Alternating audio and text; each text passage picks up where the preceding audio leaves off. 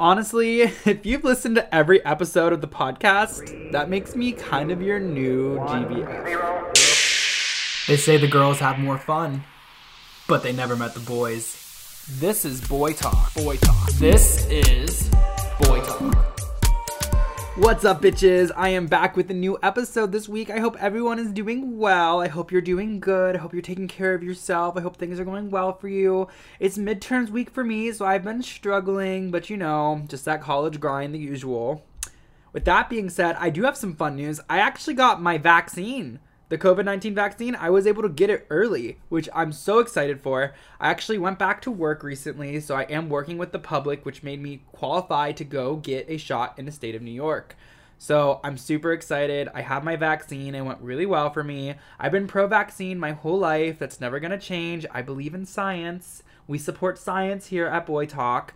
And yeah, I've always gotten a flu shot, so wasn't weird, wasn't anything different for me. I knew as soon as the shot was going to be ready, I would be in line to get it. So I'm so glad it was finally my turn. One way that you can get yours earlier, which is what I had been doing, is calling the local drugstores and asking if they had any leftover vaccines.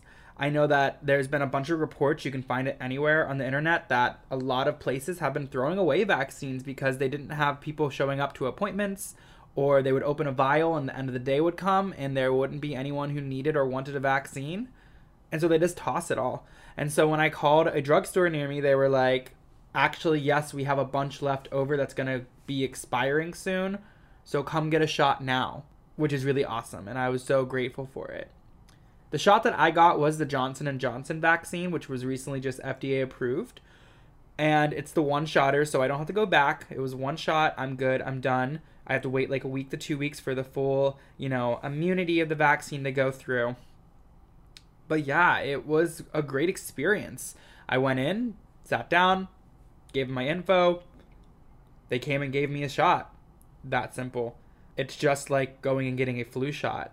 As far as the symptoms go, I've been getting a lot of questions because I've been open about it on my social media that I got the vaccine.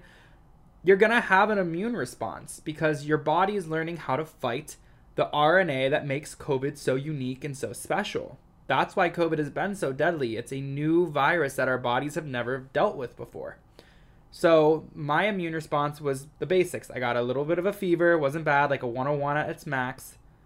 I had body aches. I had chills and sweats. I had a light headache, but nothing wild. It was just a basic immune response. I was tired and sleepy, but like I still went to work and I cleaned my apartment and I had to study for a midterm and I took the midterm. So like I'm good. And now it's been over forty-eight hours while I'm recording this and I feel fantastic. My arm is sore where I got the shot still, but besides that, I'm one hundred percent. I'm good to go.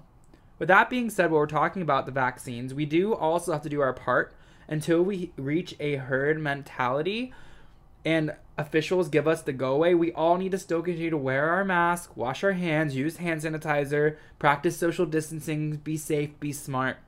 Like I said, here at Boy Talk, we believe in science. So let's follow the precautions, let's keep each other safe, and let's do what we need to do and do our parts. And when it's your turn to get the vaccine, please go and get it. Make sure you talk with your health professionals. I'm not a doctor, of course.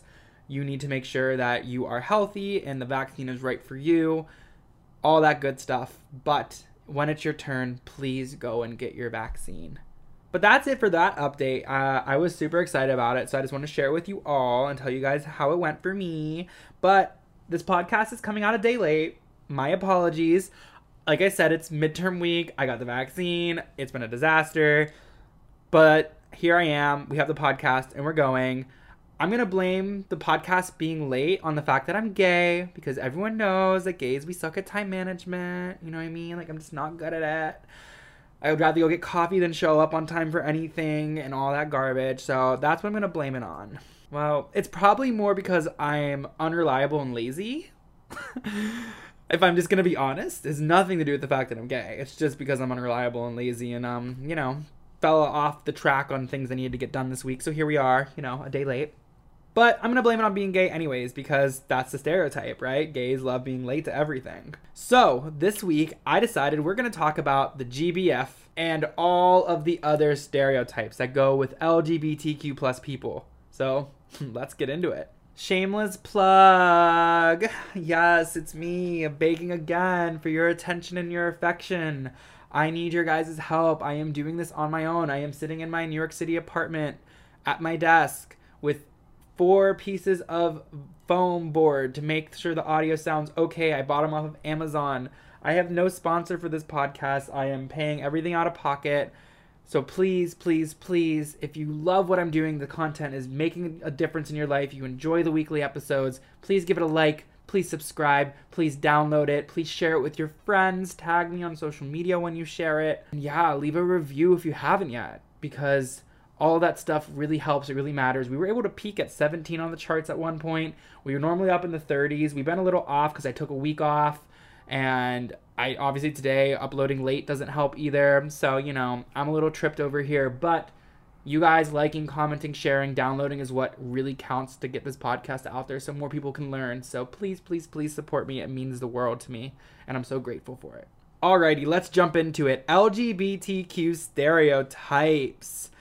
Before we jump right into specifics of the L G B T Q world, right, we need to talk about what stereotypes are at their core, because how can we have the discussion if we aren't on the same page of what a stereotype is? So this is how I like to think about it. This isn't a definition from a dictionary or anything. This is literally just my own words. I think of stereotypes as an attempt for us to categorize a group of people based on false assumptions. So I'm going to repeat that. A stereotype is an attempt to categorize a group of people based on false assumptions. And what's so dangerous about stereotypes? Because at their core, stereotypes are just a way of categorizing people. But what makes it so dangerous is that it ends up leading to bias. And that's when it gets toxic, right? So stereotypes and bias, unfortunately, are actually normal to the human experience.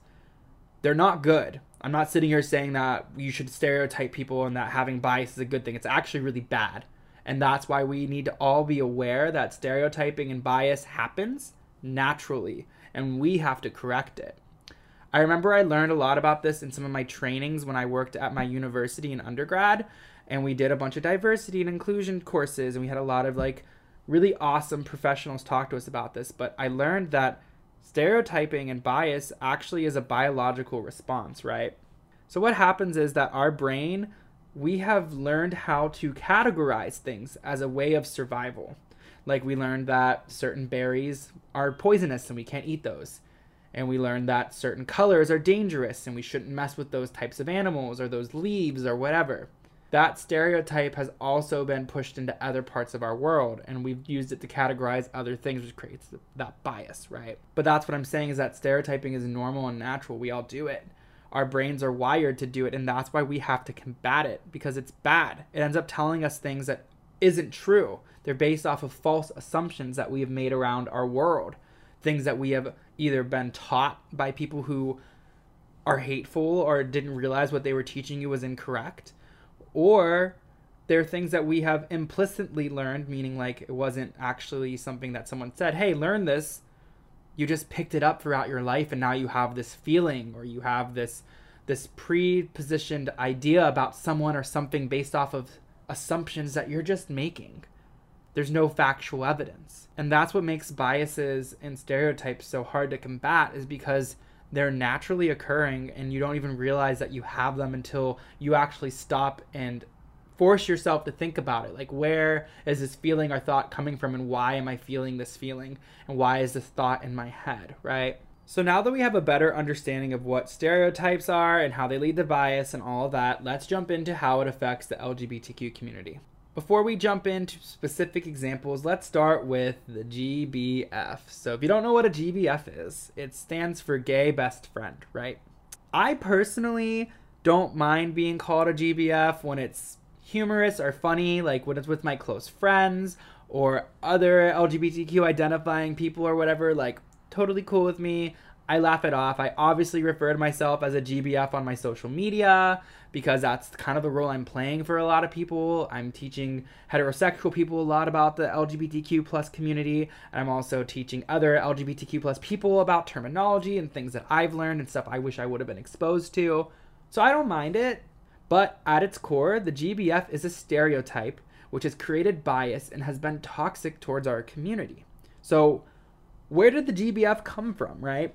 There are countless studies that you can find on the internet, if you don't believe me, of course, but it started in the media. In the nineties and early two thousands, all of these script writers decided to start writing in gay side characters.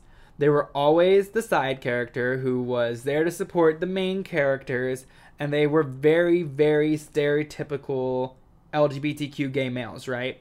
So they were normally white, they were normally feminine, they were very super hypersexualized, super, super duper feminine, like, yes, queen, which, like, if that's you, awesome, but not everyone who's L G B T Q, especially gay males, not everyone's like that. And it just was straight up a huge stereotype. Like, they were all always into fashion and drinks and talking about men and boys and sex and lovers and, like, all that stuff is fun. I mean, I'm a gay male who has a podcast about sex and culture and fun and talking about men and whatever. But at the end of the day, it's a stereotype. Not everyone is like that who is L G B T Q. You don't have to be to be a gay male. You don't have to be feminine. You don't have to be super sexual. You don't have to be into fashion. You don't have to be any of these stereotypes. But it's not just gay men who face these issues. It happens across the entire L G B T Q population. So let's talk about some of those stereotypes. For my lesbians, we always hear jokes about how lesbian girls are in flannels and they have buzzed hair and they all want to get arm sleeve tattoos and that they're just this rugged, gruff, they only drink their coffee black, and just this non-realistic image of what it means to be lesbian. Same thing happens with people who are bisexual. There's constant jokes about people who are bisexual as just being confused and unable to decide. Guys who are bisexual are seen as more feminine. And then girls who are bisexual are seen as more masculine. Like, they have to be a little more rougher and tougher. You can't be super feminine and a bisexual woman, apparently. And it even gets harder when we talk about our transgender friends. Basically, transgender people are being placed on this spectrum of stereotypes where they're either super passing, meaning, like, you can't tell they're transgender, or they're super not passing, saying that you can really tell that they're transgender. And that's the only forms that exist out there in the world for trans people when you look at stereotypes. And it's just, it's so unfair and it's so untrue. And there's so many other groups in the L G B T Q plus community who are facing these stereotypes, but at its core, it's hurting them. Stereotypes can be very negative to a community. So why is stereotyping so bad? I keep saying it. I keep mentioning that these stereotypes are toxic. They're negative. We need to get rid of them, whatever. Well, why? First off, I want to say, listen, we all love laughing and making jokes, okay? I don't want to hear anyone being like, oh, this is such a snowflake episode. No, I'm just trying to educate you, and I'm trying to help everyone understand the difference between stereotyping and just being toxic and hateful, right? I like making jokes too. I'll make jokes with my other friends. It's okay to joke about your own identities. And I think that's what's so important. Like, I'm a gay male.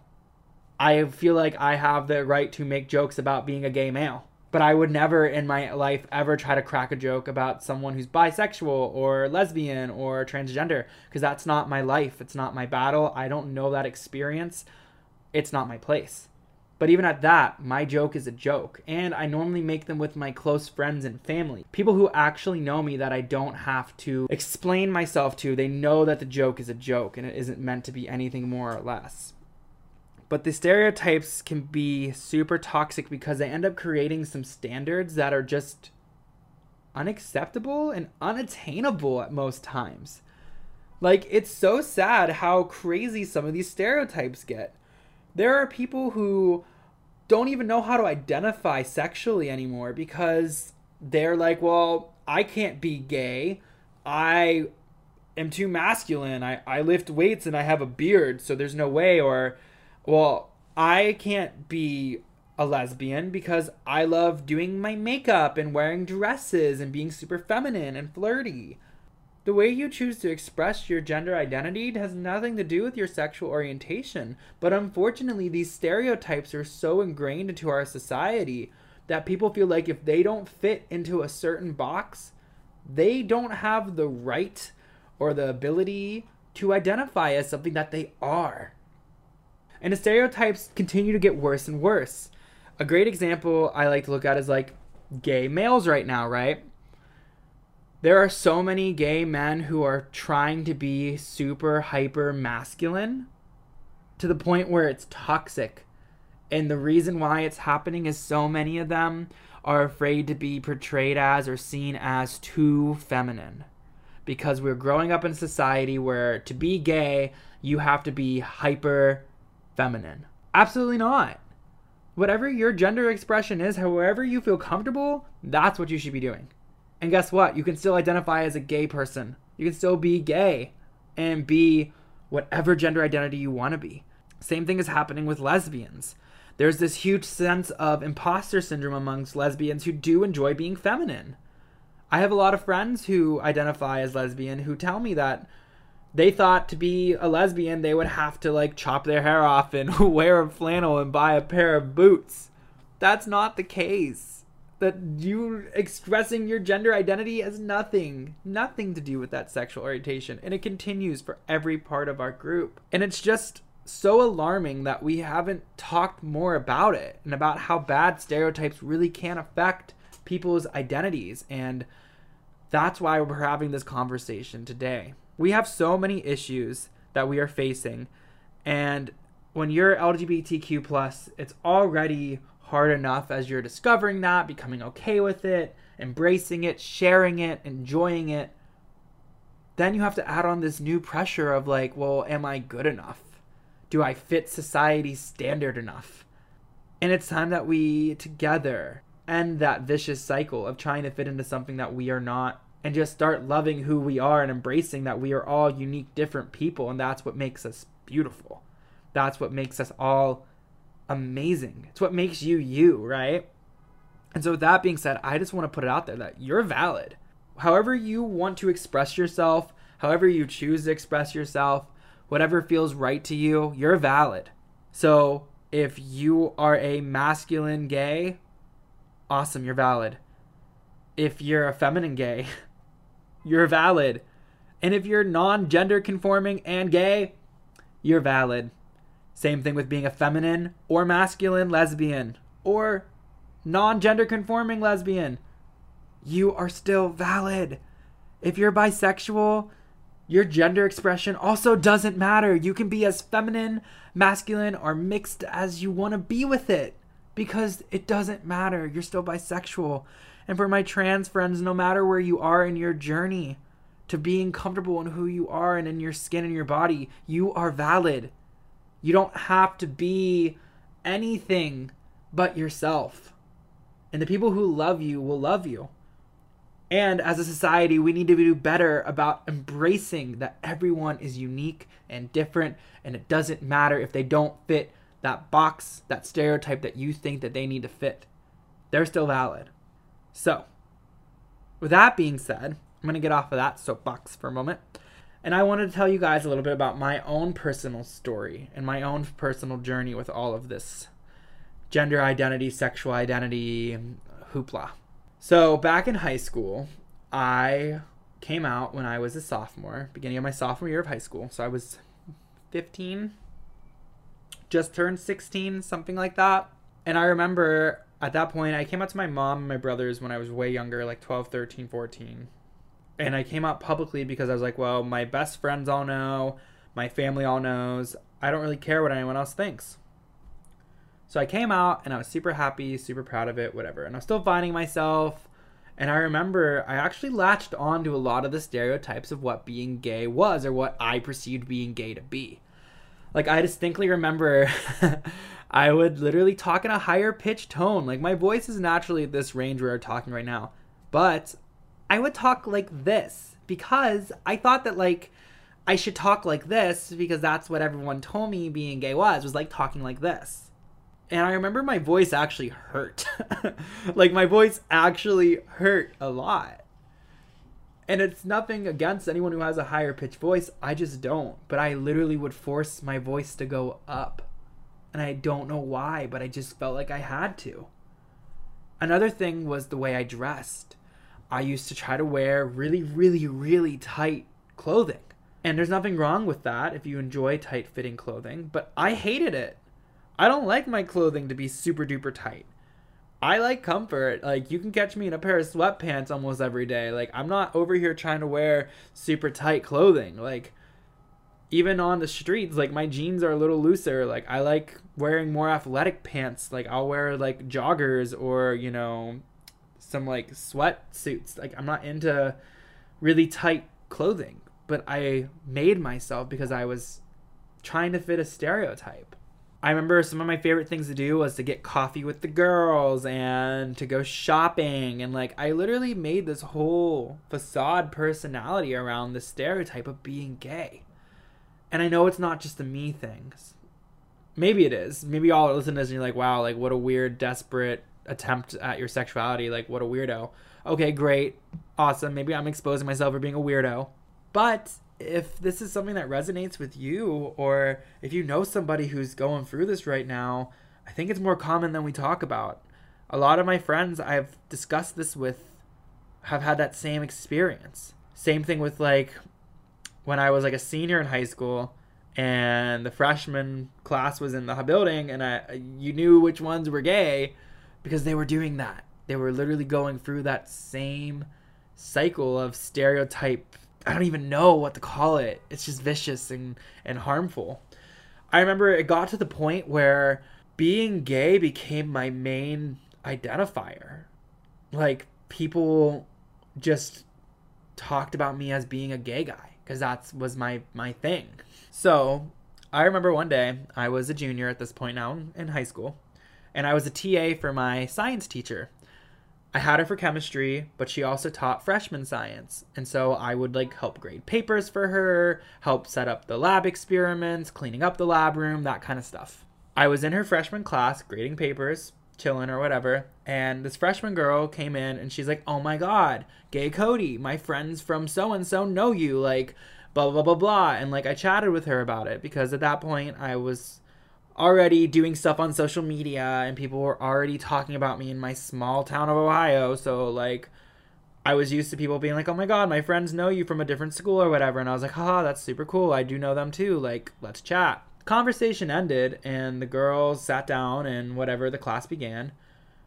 They were taking an exam or something. That's why I was grading other tests from an earlier period that day. And so my teacher sat down and she looked over at me and she said, that was really sad. And I was so confused. I was like, what do you mean that was really sad? I, what was sad? And she was like, well, they refer to you as gay Cody. And I kind of laughed and I was like, well, yeah, my name's Cody and I am gay. Something that she obviously knew. I had had a boyfriend the previous year. I was out to the school. The staff all knew that I was gay. And she's like, well, Cody, I think it's a little sad because you're a lot more than just gay. And it hit me.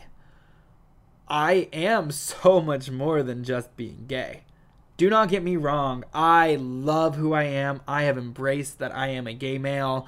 I love being part of the community. I am boy crazy. I have a podcast called Boy Talk, which you're listening to right now.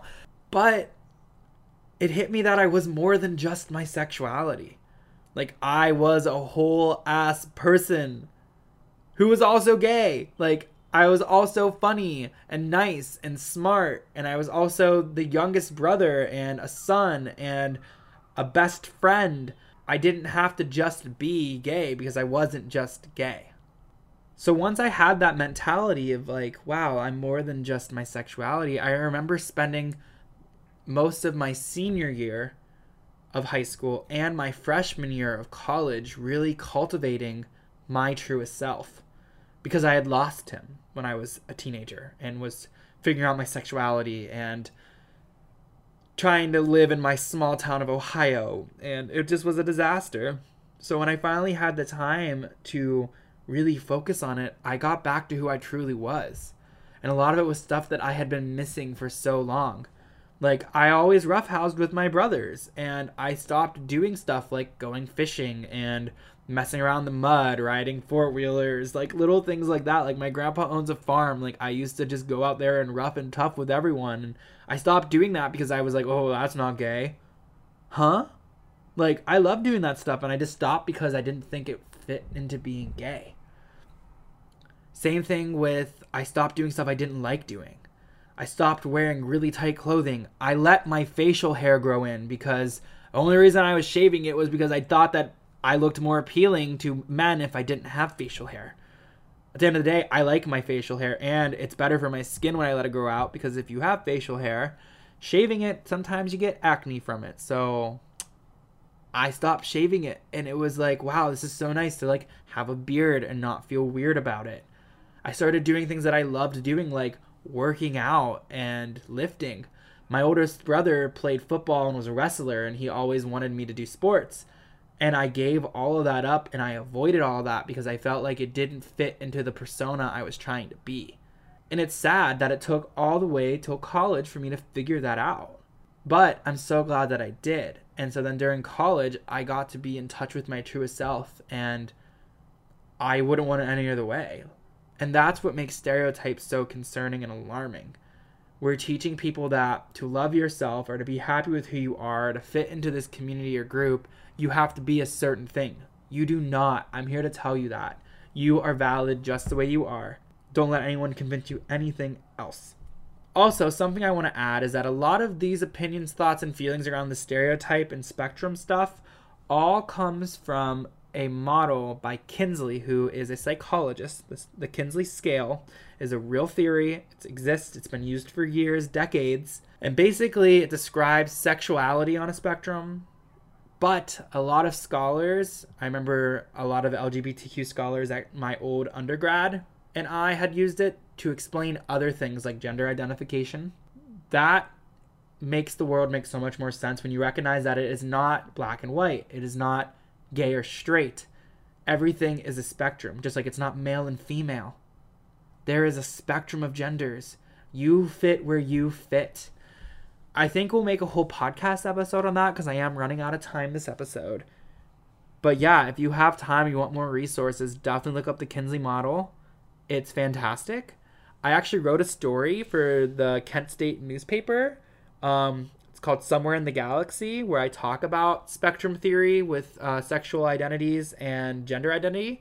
So if you want to learn a little bit more, you can go check that out. And then, of course, you can always D M me. We can talk about it. But yeah, definitely read up on that if you don't know about Kinsey. He's a fantastic psychologist.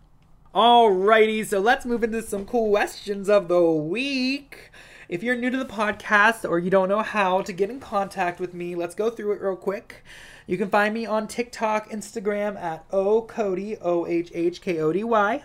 And you can either D M me on Instagram or you can comment on any of my TikTok videos. Or you can find me at Boy Talk underscore podcast on Instagram and D M me there. Regardless, Instagram, you're going to D M me. TikTok, you're going to comment on the videos. That is where I pull the questions of the week.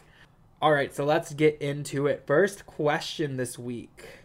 Someone asked me on TikTok, how do you incorporate the balls into sloppy toppy, right? I think this is a fantastic question because I think the balls always end up getting ignored. So first thing I'm going to say is, yes, you should incorporate them. If you are dating someone who is a proud owner of balls, they will get pleasure from them.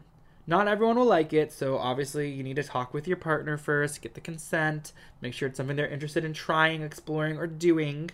But once you have that green light, you should do it. Basically, the ball sack is super, super sensitive. It has lots of nerve endings on it, right? So just about anything will make it feel great. So if you're already down there and you're giving head, you're doing a sloppy toppy, you're getting all the slobber everywhere, you know what I mean? Like you're going real good, you're getting that gluck in, like whatever you need to do, it's happening. You should also lick the balls. You can lick on them, you can suck on them, you can massage them with your hand. Regardless, it's gonna feel good for your partner. I think one of the best things that you can do is to almost put them in your mouth and just kind of lick on them. Which sounds really weird and gross, and I'm kind of just laughing at myself as I'm talking about it.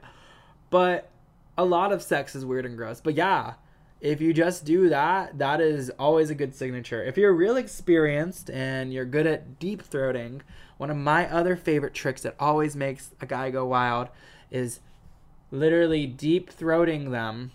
So like taking their whole, you know, ding-a-ling all the way down and using your tongue to lick their balls while you're down there. It's not something that a beginner can get down, but with practice and time, you should be able to do it. And it's a lot of fun. So I hope that helps. Sorry if you didn't want to hear about how to lick balls today. You just did. Congratulations. Now you know. Another question that I recently received was someone asking, what do you do after kissing if you're not being intimate with your partner? So this is tough because it's not a fun answer, but it's a truthful answer, is that you let it de-escalate, right? So if you and your partner aren't being intimate yet, you're taking it slow, you're taking your time, maybe you don't want to be more intimate than just kissing with this person, that's fine. Totally cool. My suggestion is this. If you're cuddling in bed and doing it, or you're on a couch or whatever more intimate setting, enjoy the makeout session, have fun, be super cuddly, you know, maybe rub the shoulders, rub the chest, you know, maybe if you're comfortable enough and they consent, like go down and rub the thigh, butt area, through clothing, of course, like no one's naked yet, you're just kissing. That's how you should do it, and then slowly let the kissing go from less intense making out to back to normal kissing, back to just some pecks, and then cuddle it out. Cuddling is your best friend for when you don't want to go further, or you're not interested, or you don't want to feel like shallow or cut off, like even after sex. If you feel like there's awkwardness, just resort to cuddling, like curl up next to them, pull them next to you and just cuddle and be like, wow, that was great. I'm ready to now like curl up with you. Like take five minutes just to lay with each other. So even after kissing, that would be my thing, is just take that time to enjoy being with each other. If it's more of a public space, one, you probably shouldn't be making out with them there, but if you are, more power to you. I love that for you.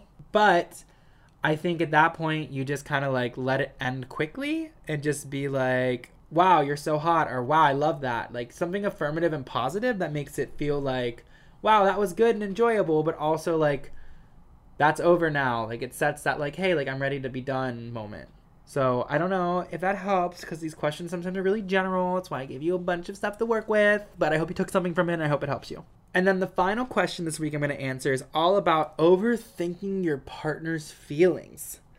So someone asked me, what do I do if I can't stop overanalyzing like the way my partner is feeling? Example being like, there's nothing wrong, but I keep asking if something is. Like I just feel like there is. This is a hard question to answer, right? I'm not a licensed therapist. I'm not a professional. I'm just speaking from my own experience. I do know that most times when you are someone who is super hyper-focused on other people's feelings and emotions, it's normally trauma-related. It's normally from, you know, having a bad ex or having a, uh, you know, emotionally straining relationship with a family member of some sort, or a close relative, or just a friend in your life who made you feel like you have to constantly be checking in on other people's emotions. But obviously I can't tell you if you do have that or not. I would definitely talk to a professional about it. I mean, I went to trauma therapy and it was one of the best decisions I made in my entire life. But yeah, what I would tell you is this. It's not your responsibility to navigate your partner's emotions. If your partner is a healthy person, which they should be, and if they're not, they should be working towards becoming a more healthy person. They should be able to express what they need to you and when they need it. You don't have to navigate their feelings. You don't have to ask them every ten minutes how they're feeling. You have to trust that they will tell you, because a healthy partner will tell you how they're feeling. A great example is like, I remember I talked to an ex who made me constantly ask them how they were feeling. It was always a guessing game. And so I just was always so exhausted, because I was always like, are you mad now? Are you happy now? Are you sad now? And it's not your job. My job is to support you and love you. And if you're having a bad day, you should tell me that. Another great example is like what I do now in my current relationship. Like I will tell my partner like, hey, I'm super frustrated right now with work or school or something that's going on. So if I'm a little standoffish or quiet, not your problem. Like I'm just, I got to process this on my own. And vice versa. Sometimes I'll be like, hey, I need a little extra support right now, bub. Like I'm going through something hard based off of work, school, life. Like I would love if we just sat down and we cuddled, or you played with my hair, or you made dinner tonight so I don't have to worry about cooking. Like healthy partner relationships work like that. You express what your needs and feelings are. So don't ever worry about having to guess your partner's feelings. They should be telling them to you. So I hope that helps. I hope it wasn't too deep. I hope you learned something from it, okay? Shameless plug time again. Y'all, I really do hate asking, but please, if you have not yet, download this episode. Download all the episodes. Stream all the episodes. Please, please, please leave a like, leave a review, leave a comment. There are thousands of you listening, and I only have a hundred and some reviews on Apple Podcasts, which I appreciate, and I don't want to sound ungrateful for. Those a hundred and some that you guys have done mean the world to me. But if you are listening to this and you're enjoying it, please, please go leave a review. Even if you just download Apple Podcasts to delete it. Like, I love Spotify. I'm a Spotify user. So I get it if you don't use Apple Podcasts, but help a brother out. I need it. I appreciate you all. It means the world to me. I can't do this without you. I only do it for you guys. So anything helps. So thank you, thank you, thank you. Alrighty, y'all. That is the end of this week's episode. I hope that you learned something new. I hope that you got something out of this. Please, please, please have a great week. Be safe. I love you. Take care, and we will talk next week. Have a good one, bitches.